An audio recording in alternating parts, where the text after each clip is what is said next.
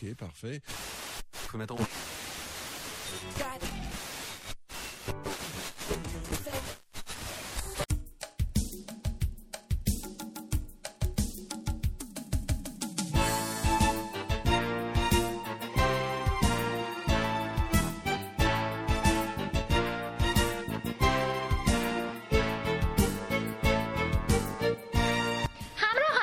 همیشگی تی ام بی ای سلام. به رادیو صدای بازاریابی خوش آمدید. شنبه هر هفته رأس ساعت 17 مصاحبه با اساتید بزرگ بازار داریم. امروز در خدمت دکتر سید سعید میرواحدی با موضوع بازاریابی کارآفرینانه هستیم. ایشان دکترای مدیریت گرایش کارآفرینی از دانشگاه کنتربری نیوزلند هستند. حال حاضر عضو هیئت علمی گروه کارآفرینی دانشگاه علامه طباطبایی. کارآفرینی زمینه کاری ایشان است.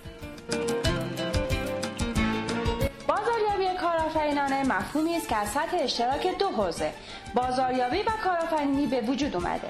یعنی حاصل توجه به اهمیت دو حوزه. یک نقشی است که بازاریابی در حوزه کارآفرینی داره و برای کسب و کارهای کارآفرینانه موضوعی حیاتیه. دو نقشی است که کارآفرینی در حوزه بازاریابی می‌تونه ایفا کنه یعنی همان بحث نوآوری و روش های نو خلاقانه در حوزه بازاریابی که موضوع بحث حوزه کارآفرینی است ایده اصلی ارتباط بازاریابی و کارآفرینی سالیان زیادی مورد بحث قرار گرفت.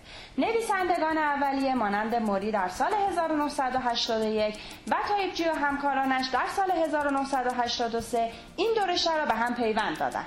در دهه 90 این دو رشته در دانشگاه های مختلف در سطوح مختلف مورد آموزش قرار گرفت و تحقیقات منتشر شده درباره بازاریابی کارآفرینانه به طور قابل توجهی رشد پیدا کرد.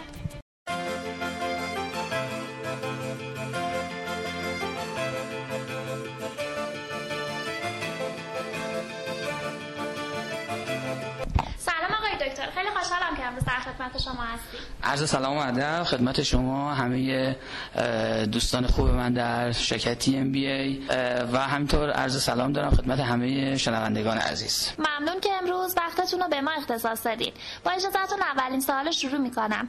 دکتر نقطه مقابل بازاریابی کارآفرینانه چی می‌تونه باشه؟ اگر بخوایم تقسیم بندی داشته باشیم به طور کلی باید بازاریابی رو در واقع توی دو سر یک طیف بررسی بکنیم.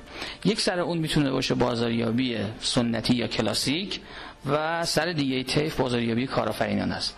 البته نمی‌تونم بگم بازاریابی کارآفرینانه در مقابل بازاریابی کارآفرینانه است. دو تا روش هستن که شرکت ها دارن از اون استفاده می‌کنن اما عملا توی دو سر یک طیف قرار دارن. یعنی این سر روش های سنتی روش های کلاسیکی که به نوعی ما توی کتاب های marketing و بازاریابی سنتی راجبش خوندیم. و این سر طیف در واقع روش های نوین و به نوعی نوآورانه ای هستن که گاهی اوقات هم در تضاد با اون آموزه هایی هستن که به صورت کلاسیک داریم. بنابراین می‌تونم بگم ما عملا با دو سر یک طیف در داریم در واقع سر و کار خواهیم داشت. سوال بعدیمون اینه که بازاریابی کارآفرینانه چه مزایایی می‌تونه داشته باشه؟ ببینید مهمترین مزیتی که بازاریابی کارآفرینانه داره استفاده از روش های نوین و نوآورانه است. یعنی میگه آقا تو حوزه های مختلف marketing من علاوه بر اون چیزی اون چیزی که توی کتاب های در واقع کلاسیک راجع به بازاریابی خوندم روش های نوینی استفاده کنم که یا اونجا نیومده یا اصلا راجبش بحث نشده یا اصلا شاید دیده نشده باشه.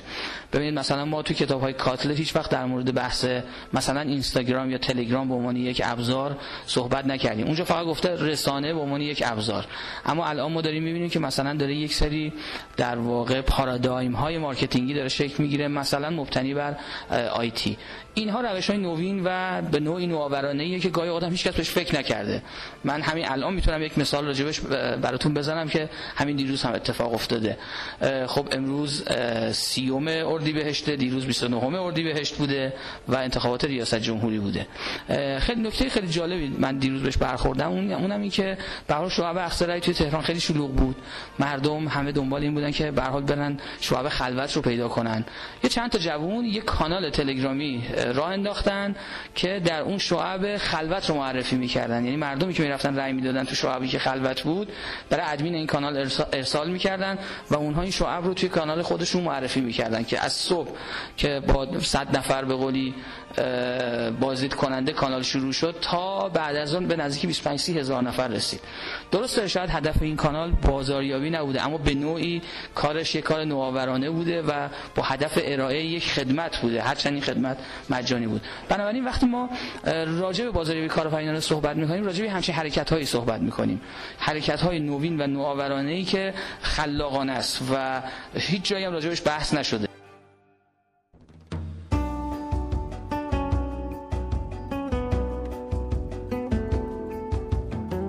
اشکال بازاریابی کارآفرینانه چیه و آیا همه می‌تونن استفاده کنن؟ من اول یه ابعادی از بازاریابی کارآفرینانه بگم بعد حالا بریم سراغ نقاط ضعف و قوتش. ببینید ما وقتی راجع به بازاریابی کارآفرینانه صحبت می‌کنیم باید بدونیم که این بازاریابی کارآفرینانه تقریبا 5 6 بود و بعضی ها گفتن تا 10 بود در واقع مختلف داره. این ابعاد رو من حالا تا جایی که ذهنم یاری بکنه براتون شرح میدم. یکی از این ابعاد ریسک پذیریه میگه بازاریابی کارآفرینانه بازاریابی است که ریسک می‌کنه.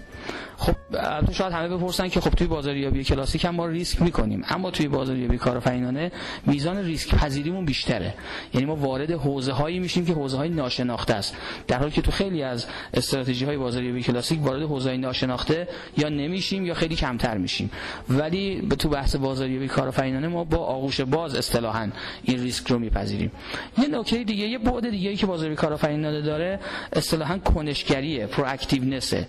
یعنی میگه پیش از اینکه اتفاقی رخ بده در بازار این منم که خودم باعث تغییر در بازار خواهم شد. معمولا توی بازاریابی سنتی شرکت ها میستن تا بازار تغییر بکند بعد خودشون رو با این تغییره اصطلاحا وفق بدن. ولی توی بازاریابی در واقع کارآفرینانه یا نوآورانه این ما هستیم که میریم سراغ تغییر. این ما هستیم که تغییر رو ایجاد می‌کنیم. حالا همین دو بعد رو شما در نظر بگیرید. مهمترین نقطه ضعف بازاریابی کارآفرینانه همون ریسک پذیریه. یعنی ما جایی میریم ریسک می‌کنیم و ممکنه ریسکی اصلا جواب نده محصولمون با یک شکست مثلا حتی خیلی فاجعه باری رو به رو بشه. اما اگر بشه چی میشه؟ این نکته رو باید در نظر داشته باشیم. دکتر قابلیت استفاده از بازاریابی کارآفرینانه به چی بستگی داره؟ تا چه زمانی سازمان ها می‌تونن ازش پیروی کنن؟ ببینید مهمترین چیزی که در واقع می‌تونه بازار کارآفرینانه تو شرکت رو راه بندازه و جا بندازه بینش و نگرش مدیریتیه. تا مدیر یک شرکتی در واقع این فضا رو به وجود نیاره برای پرسنل شرکت که بتونن ایده بدن خلاق باشن اون روش های نوین و کلاسیک رو کنار بگذارن. هیچ وقت این اتفاق در سطح شرکت نمیفته بنابراین من اگر بخوام یک نفر رو معرفی بکنم به عنوان شروع عامل بازاریابی کارآفرینانه این مدیر عامل خود شرکته. این مدیر عاملی که فضا رو باز می‌گذاره و بعد پرسنل رو تشویق بکنه که دنبال روش های خلاقانه نوآورانه باشن برن نمونه های خارجی رو ببینن ببینن چی کار کردن. خودشون بتونن ایده های جدید بدن. بتونن از ابزارهای نوین استفاده بکنن. ببینید من یه مثال دوباره بزنم. عموم شرکت های حالا شرکت هایی که از بازاریابی سنتی دارن تبعیت می‌کنن به شدت سراغ تبلیغات میرن. تبلیغات باز کلاسیک یعنی تبلیغات از طریق تلویزیون رادیو تبلیغات محیطی و غیره. اما شما بسیاری از شرکت های موفق رو مثلا در حوزه های آیتی استارتاپی می‌بینید که اصلا چنین تبلیغاتی ندارن. اصلا رو آوردن به روش های دیگه ای برای تبلیغات. خب این از کجا نشأت می‌گیره؟ از یک ذهن باز خلاق و نوآورانه.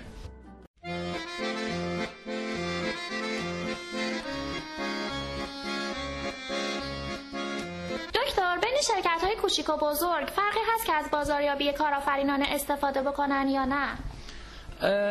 ببینید به لحاظ تئوریک هیچ فرقی بین شرکت های بزرگ و کوچیک وجود نداره.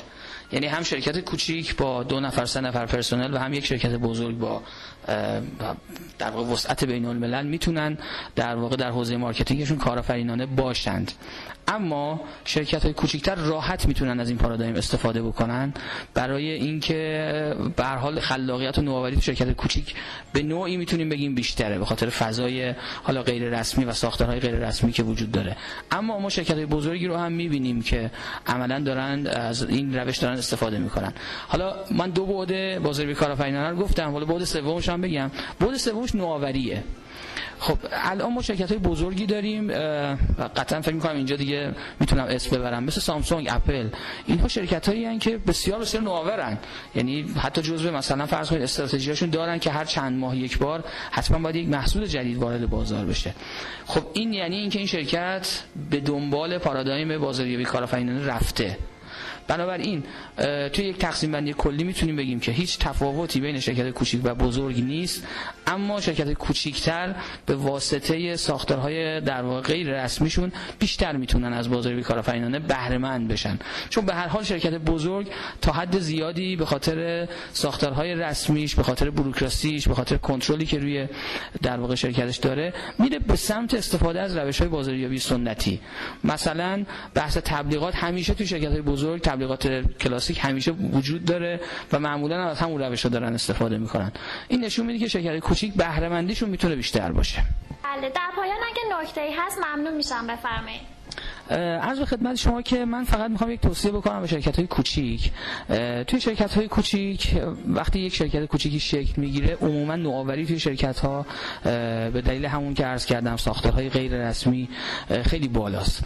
اما بعد از یه مدت شرکت کوچیک هم میافتن اصطلاحا بهش میگیم تله بنیانگذار. میافتن توی شرایطی که مجددا برمیگردن به اون ساختارهای سنتی و بوروکراسی های کلاسیکی که وجود داره. من فقط می‌خوام یک توصیه بکنم به شرکت های کوچیک که همواره سعی بکنن در واقع از این منفعت نوآوری از این امتیاز نوآوری توی شرکتشون استفاده بکنن. و اگر از یک جایی به بعد مجبورن کنترل های بیشتری داشته باشن تلاش بکنن همچنان فضای نوآوری و در واقع تفکر خلاق بین کارمنداشون حفظ بشه. چون اگر این فضا بسته بشه به معنی این هست که شرکت یواش یواش می‌تونه رو به افول بره. این معنیش چیه؟ معنیش اینه که معمولا کارمندها با انرژی و انگیزه خیلی زیادی وارد شرکت ها میشن کلی ایده و فکر جدید توی ذهنشون دارن. اما گاهی اوقات مدیر عامل های شرکت ها خودشون عاملی هستن که جلوی نوآوری ها و خلاقیت ها رو می‌گیرن. شاید حالا مدیر عامل برای خودش یک توجیهاتی داره اصطلاحا یک ملاحظاتی رو در نظر می‌گیره. اما گاهی اوقات در واقع صد ایجاد کردن برای کارمندها برای اینکه به هر حال ایده های بهتری داشته باشن ایده ها رو بدن خود به خود باعث میشه که شرکت حرکت بکنه از بازاریابی کارآفرینانه به سمت بازاریابی کلاسیک و سنتی و این می‌تونه یک نقطه یک علامت خطر باشه. اینجوری بگم که یک علامت خطری است برای اینکه نوآوری داره تو اون شرکت از بین میره. بنابراین می‌خوام توصیه بکنم که همه مدیر عامل‌ها به این نکته توجه داشته باشن که فضای خلاقیت و نوآوری رو برای بهره مندی بیشتر از بازاریابی کارآفرینانه توی شرکت باز بذارن. عالی بود. دکتر مثل همیشه ممنون که امروز وقتتون رو به ما اختصاص بدید. خواهش می‌کنم سلامت باشید. امیدوارم که مفید بوده باشه برای همه شنوندگان عزیزمون. و حالا فکر می‌کنم اگر فرصتی شد در برنامه های بعدی به صورت مفصلتر راجع به این مبحث می‌تونیم ان صحبت بکنیم. ممنون متشکرم. خواهش می‌کنم سلامت باشید. خداحافظ شما.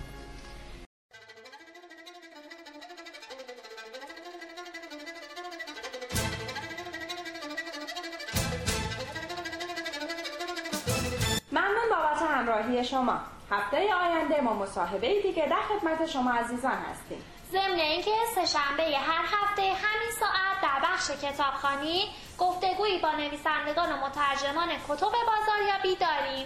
شما می‌تونید برنامه های ما را در سایت صدای بازاریابی dot com و کانال TMB به نشانی at پرویز درگی دنبال کنید.